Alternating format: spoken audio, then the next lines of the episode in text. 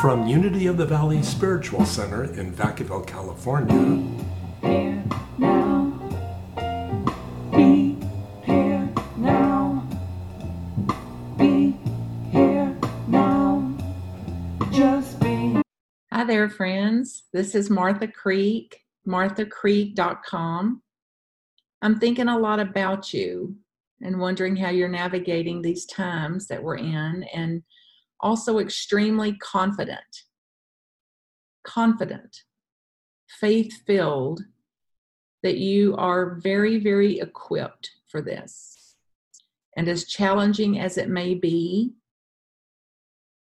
rightfully so, and as high as the emotions are, and as deep as the grief and loss and change is, what I know for sure is who you are. I know who you are. I know what you are. And I know how you serve. And I know how you're here to serve. So I lift you up today as you continue in that path and to Godspeed. And I wanted to leave a few ideas for you here uh, to encourage you to take very good care of yourself uh, as you navigate these winds and know that we're in this like marathon runners, that we've got to have little water stations set up for ourselves all along the way. And you know best what that is for you and what the water stations would look like for you.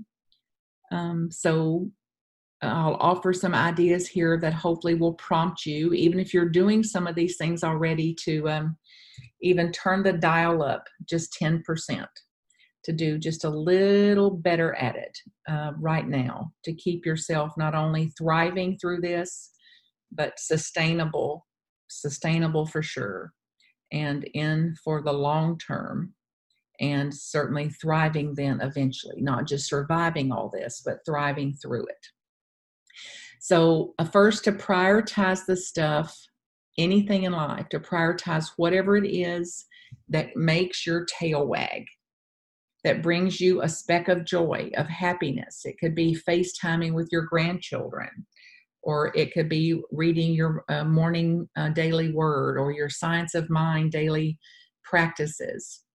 It could be that you um, talk to somebody in re- about recipes or anything, what you're looking forward to when all this is over. So, to absolutely keep something as a priority for yourself that you have to look forward to on the other side of this, something that makes your seriously makes your tail wag, whatever that is, and to keep that a priority. That includes also keeping things in a priority that make you and keep you sane. It could be your prayer time, your spiritual mind treatment. It could be calling the daily word line, the 24 hour silent unity prayer line, where there's a prayer associate in person there to pray with you. It could be your prayer partner that you, uh, if you're normally pray once a week with them, that you go to every day for a few weeks or something that would keep you more grounded, centered, and sane during this. It also then means um, looking at whatever's going to promote health in you. You've, I'm sure, heard a lot about this by now to build immunity in yourself, to take longer periods of rest, uh, longer times for sleep, um, to prop your feet up, to um, look at what you're um, mindful about what you're eating and how that's um, to support the body in whatever whatever form that takes so, uh, um, real specific ways for revitalization, renewal, and building this immunity system. Keeping priorities and what makes our tails wag, makes us absolutely seriously even happy for a moment, even in these challenging times, and something to talk about and someone to talk about it with that can look forward to something with you. That's going to be um, some shifting out of ain't it awful, ain't it awful, ain't it awful energy to yes, it's awful, yes, and I believe this, like every rainstorm, will run out of rain. Every rainstorm in history eventually ran out of rain. So this too will run out of rain. So when the rainstorm runs out, what can I look forward to? Something to keep out there for yourselves. It also means then encouraging you to say no to things that don't interest you And anything that's a drag on your energy, anything if you think about you wake up every morning full of vitality, renewed, and set to go, and then I do this, I do this, I do this, I do this, and the, the life gets sucked out of me to how I can do that and not let my energy get diminished through the day. So, whatever's diminishing that. So, I'm not talking about a good tired where you really did something that fulfilled you. You're naturally tired. You need to rest a little or something. I'm talking about what energy drags and energy drains, things that you absolutely have no interest in, and things prior to today or prior to this time you may could not have had the courage to say no to. Just simply, I'm not available for that or thank you for asking and I'm going to pass on that, or I'm holding very specifically my priorities during this time and um, I care about you. So the no is not to the person, the no is not to your relationships, the no is to the request, the no is to the transaction itself. Um, not to the person. So, no is a very scary word to use. We're often so scared to say it, we can't even say it because it's very, very scary to say no to somebody, and it's absolutely essential to do it, um, and particularly right now. So, if somebody's asking something that you really don't want to do, or that you don't have the time or space or the mental or emotional energy to do it, to thank them for asking, and I'm going to pass on that. Or Martha, it's very kind of you to ask me, and I'm going to say no to that because I've already got like my a, a real full priority right now that I'm holding very specifically um, so I can't do both of that right now. So check back. So it's a yes to you, Martha. It's a yes to your, my love for you. It's a yes to my relationship with you. And then it's an absolute no to the request, or at least a not now to the request. Um, also, to practice, if you're saying no already, some of you that are practice at this, if you're giving big long explanations for the no or big long justifications for the no, to see if you can reel some of that in, because that explaining and justifying and rationalizing and all that is most often energy draining too. It's also defense. You know, we give those explanations and justifications because we don't want them to think unfriendly of us. We don't want to think we don't, we do don't want them to think harshly of us. So that need to seek their approval, that need to seek their um, appreciation, seeking them to understand where you're coming from and your good intentions, and that seeking is really the biggest stressor. The seeking them um, and seeking from them is much more stressful than the request or the saying no to that. So see if you can reel in your explanations and justifications and rationalizations just a little, simply because it's too stressful to continue it, and that you've got more creative, innovative, and resourceful, critical ways actually right now to direct your energy. Um, if you're struggling to say no and you can't, to begin to figure out ways that you can. Um, so if it's just very, very scary, too scary to say it, to say, you know, I need to think about that, or I'll have to get back with you right now. I can't, I'm not in a position to answer that. I, I've got to like get back to you later. Or for me, I can say, you know, I'm the the answer is really no, and the truth is I'm scared of hurting your feelings so I can just name the ghost. Sometimes naming the ghost gives me the courage to go ahead and give my no. And if I can't, that you have the right and the responsibility to say, let me think about that, or I'm not ready yet to answer that, or I don't have enough information yet, or I don't know my schedule enough yet.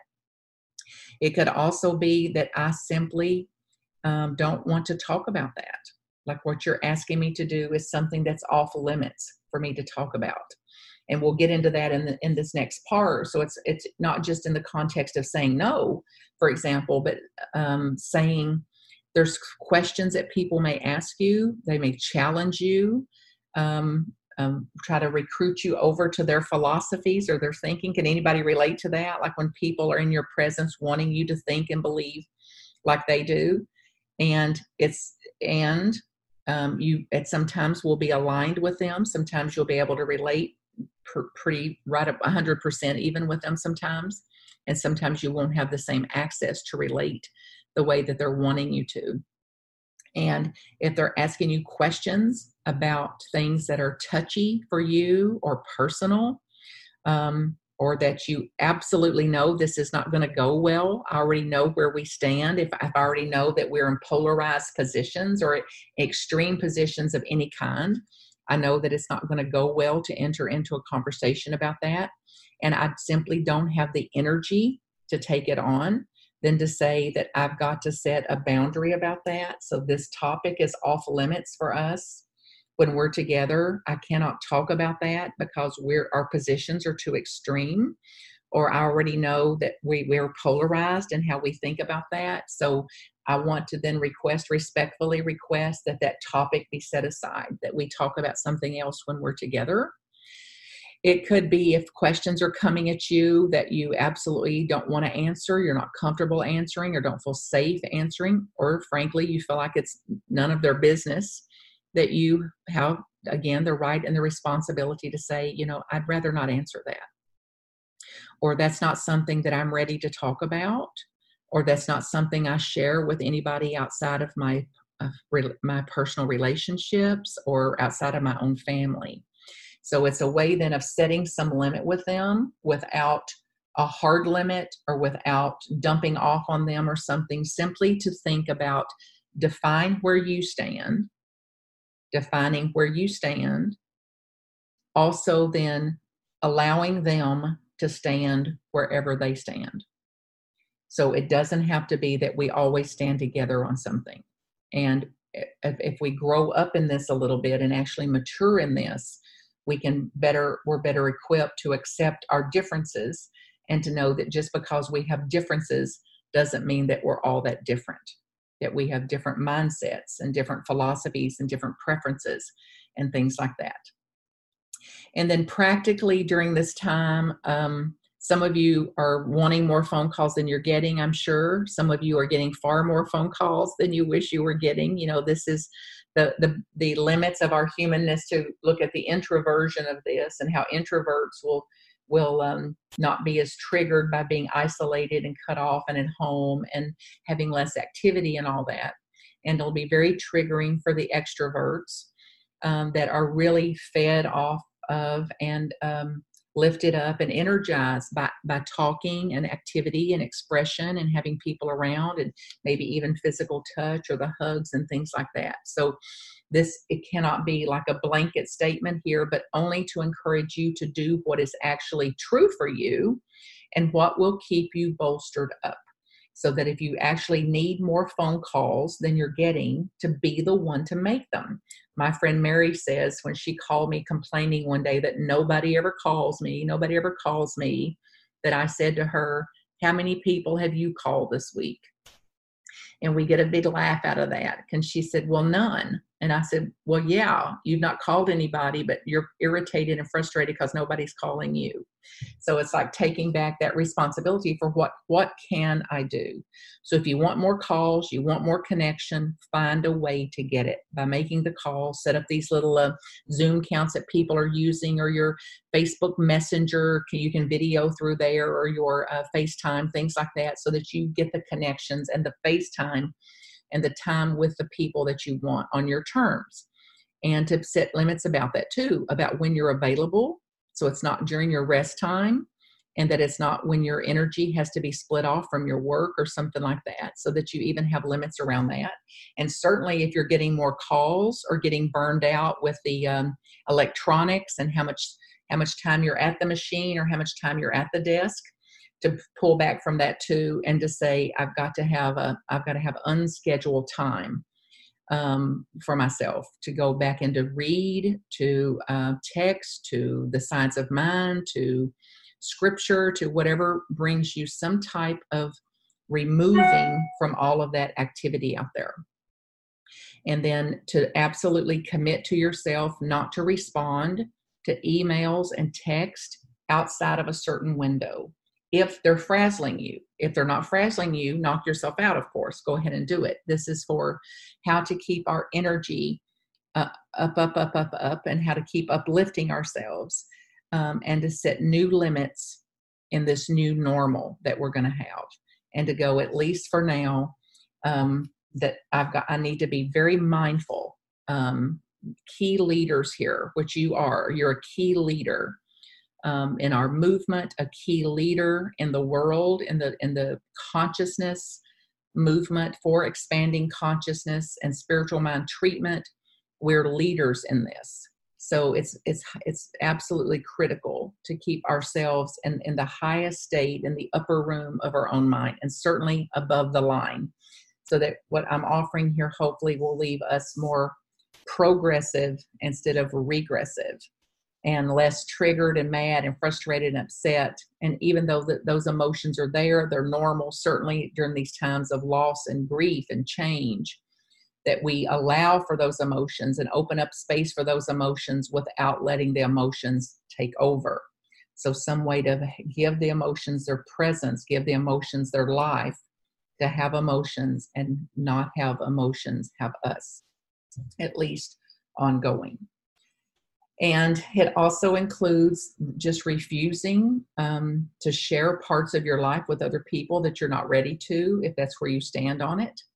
And it also encourages some of us to really open up our life and to share other parts of our life with people. Like one of my friends from 30 years ago just went to the Martha Creek website, which is www.marthacreek.com and she was missing her church and saying how sad she is that she's never got to see me present in the church. So I told her there's a hundred videos there, they're all free, and a hundred podcasts and all that. So she evidently um, went to some friend's house. They sat six feet apart to honor these uh, protocols, and they watched these Martha Creek videos. And she said she called just so uplifted. Her tail was wagging. She was so excited at just what those videos had meant to her, having known me all this time, and that she had never had any idea about the depth of my study or what I had uh, been doing for all these 30 years. So it's like she was meeting Martha for the first time. She also said, And I am so shocked that you were married before. I've known you 30 years. I didn't even know that you had been married.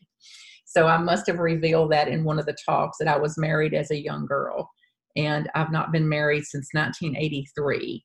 And I met her in 1989. So you, your friends may use this time to really get to know who's in your house and who your friends are. So not to think that we know them already, but we're just getting to know them.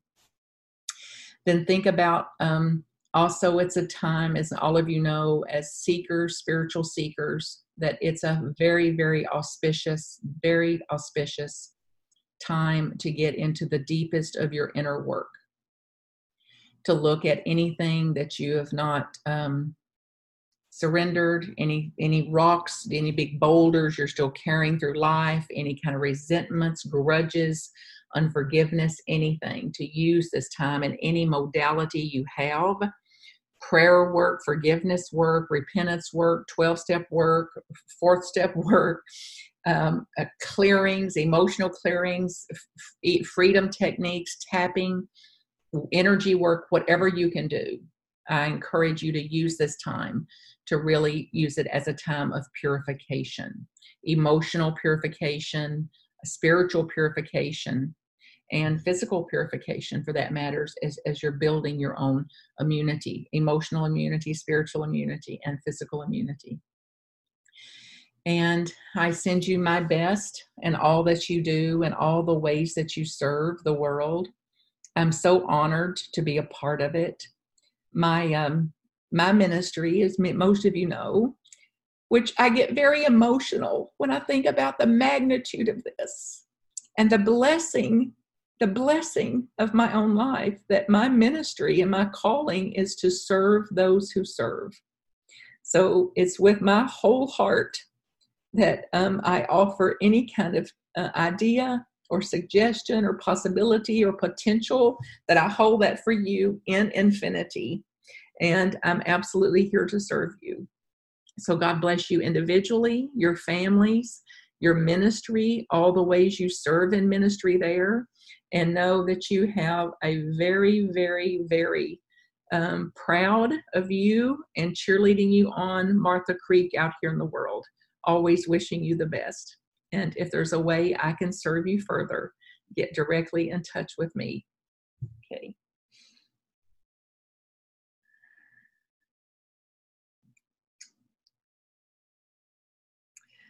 I know who you are.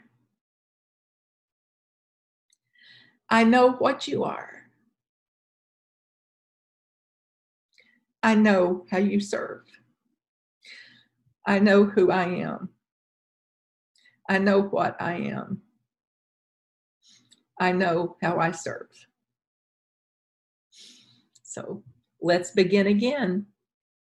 What will make your tail wag today? What do you look forward to? Bye for now. All love. Thank you for listening to Unity of the Valley Spiritual Center. Our services are every Sunday, 8 o'clock and 10 o'clock at 350 North Orchard Avenue in Vacaville, California.